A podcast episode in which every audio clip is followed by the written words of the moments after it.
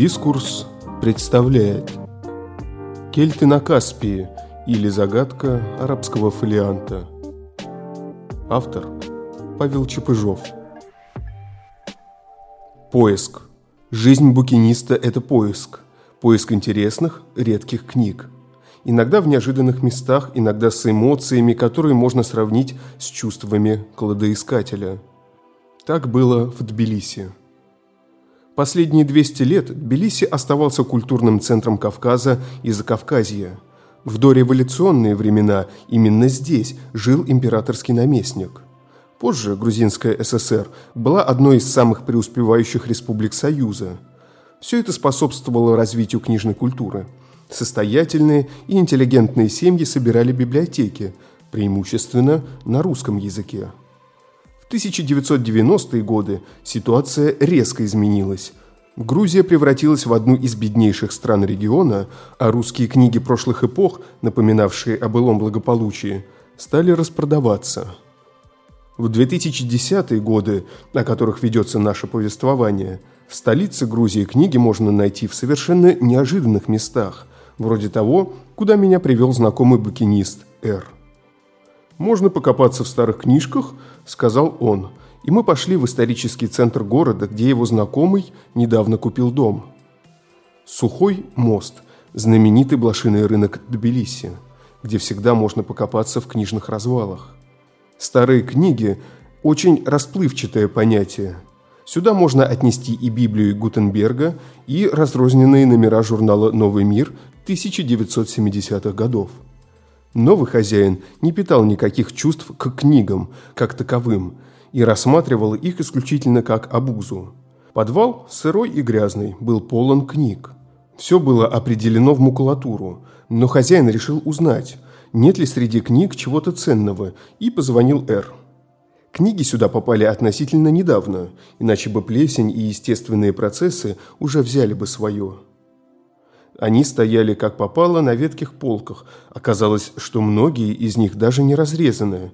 Значит, все последние десятилетия они так и не нашли своего читателя. И вот теперь мы с Эр были для них последним шансом обрести дом. Работы было часа на полтора-два. В подобных ситуациях необходимо работать быстро, но аккуратно, ничего не пропуская – ведь ты единственная надежда этих книг на спасение, и ты же судишь, достойны ли они продолжить свою жизнь.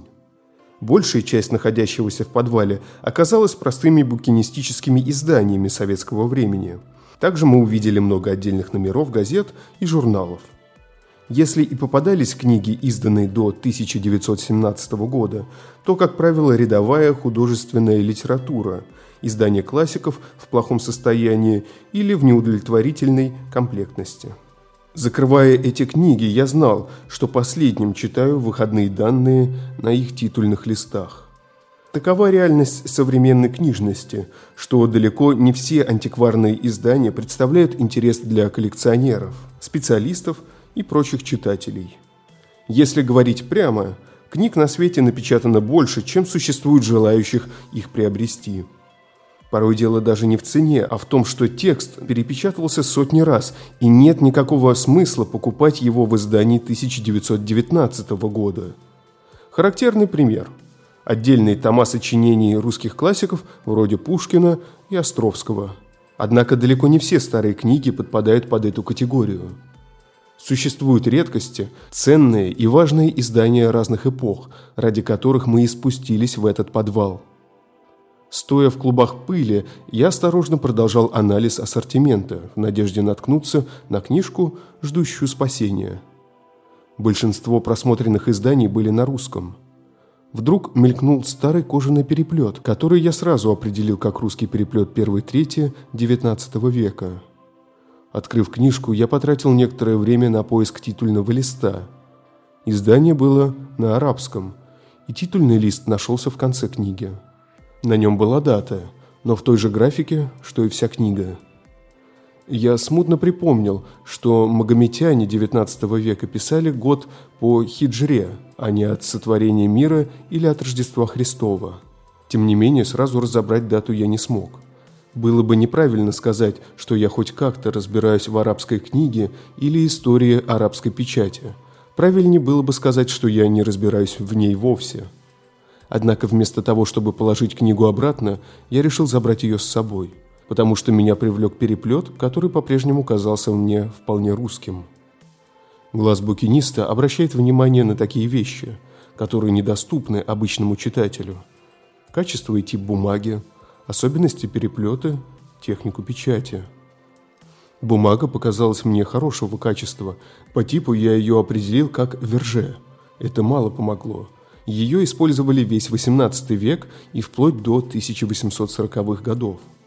Да, переплет я определил по верхней временной границе, но, во-первых, я мог ошибаться из-за недостатка опыта работы с подобными изданиями, а во-вторых, книги XVI-XVIII веков встречаются и в переплетах XXI века, к примеру. Держа все это в голове, я отметил, что книга напечатана очень аккуратно и четко. Иными словами, похоже не на эксперимент, а скорее на работу искусного печатника, мастера своего дела. Не имея ни малейшего понятия о том, что это, или о том, комплектна ли книга, я отложил ее в сторону и, придя домой, начал изучать. В том подвале нами были найдены еще несколько стоящих книг, остальное было обречено. Арабский томик остался в живых, мне предстояло разгадать его загадку. Я написал из Тбилиси в Ханой, Вьетнам, где живет моя подруга, которая в совершенстве знает арабский и, возможно, самый видный специалист Вьетнама в области арабской литературы и культуры. Ксюша сразу сказала, что книжка написана не на арабском, а на одном из языков, использующих арабскую графику, как вариант письменности. На непросвещенный взгляд это выглядело одинаково, но на деле отличается друг от друга как сербский от русского – Однако таланта Ксении оказалось достаточно, чтобы дешифровать титульный лист даже на этом пока еще загадочном языке. Титульный лист гласил «Святой Евангелие» или «Новый Завет Иисуса Христа», напечатанное в Астрахани Иоанном Митчеллом в 1818 году Иисуса Христа.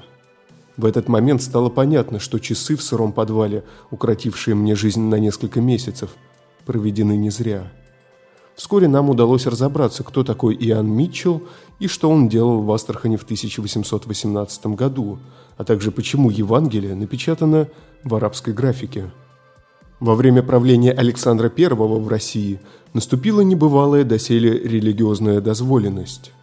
В 1812 году в Санкт-Петербурге было образовано Российское библейское общество – целью которого стало распространение священного писания среди народностей Российской империи. Важно, что общество было христианским, но всеконфессиональным, то есть не делало различий между католиками, протестантами и православными. Десятилетием ранее в Шотландии было основано Эдинбургское библейское общество. Именно это общество первым решило обратить внимание на проповедь христианства среди мусульман – Ближайшие к Шотландии мусульмане находились в России, на Кавказе и берегах Каспийского моря. Договорившись с либеральным российским правительством с помощью российского общества, шотландцы основали духовную миссию в Астрахане в 1815 году. С собой они привезли типографию с арабскими шрифтами. Изучив местный язык, Иоанн Джон Митчелл напечатал несколько книг на татарском, нагайском языке. Они были распространены среди местного населения и, подошедшим до нас данным, сильно обеспокоили местных мул. История сохранила имена людей, трудившихся над этой книгой. Помимо Джона Митчелла, это Джеймс Пэдди, а также преподобный Джон Диксон, который был ответственен за переводы текстов на местный язык. Миссию закрыли в 1826 году, когда наступило время Николая I. Однако в короткий период с 1813 по 1826 год подобные Митчеллу миссионеры работали в различных городах Сибири, Южной России и Урала, переводя Евангелие на местные языки. Среди них эстонец Ян Тиденберг, датчанин Отто Фохгамер, ассириец Яков Деляхов. Члены шотландского библейского общества конца XIX века – когда занимаешься поиском старых книг, возникает возможность смотреть на историю сквозь такие находки. Ты копаешься в пыльном подвале в Тбилиси в 2016 году и вдруг переносишься на 198 лет назад в знойную Астрахань, где отважные шотландцы проповедуют то, во что верят. И одновременно способствуют развитию нагайской культуры. Ведь именно Митчелл, Пэдди и Диксон предложили первый вариант нагайской письменности. Он использовался вплоть до 1928 года – а позже был заменен кириллическим. В 1930-е годы так поступали со всеми языками СССР в республиках и областях с преобладанием мусульманского населения. Евангелие из Тбилисского подвала отправилось в Москву, в реставрационную мастерскую. Вскоре оно выйдет оттуда в укрепленном переплете и займет свое место на полке коллекционера среди других астраханских книг XIX века. Автор Павел Чепыжов. Озвучил Николай Носачевский. thank you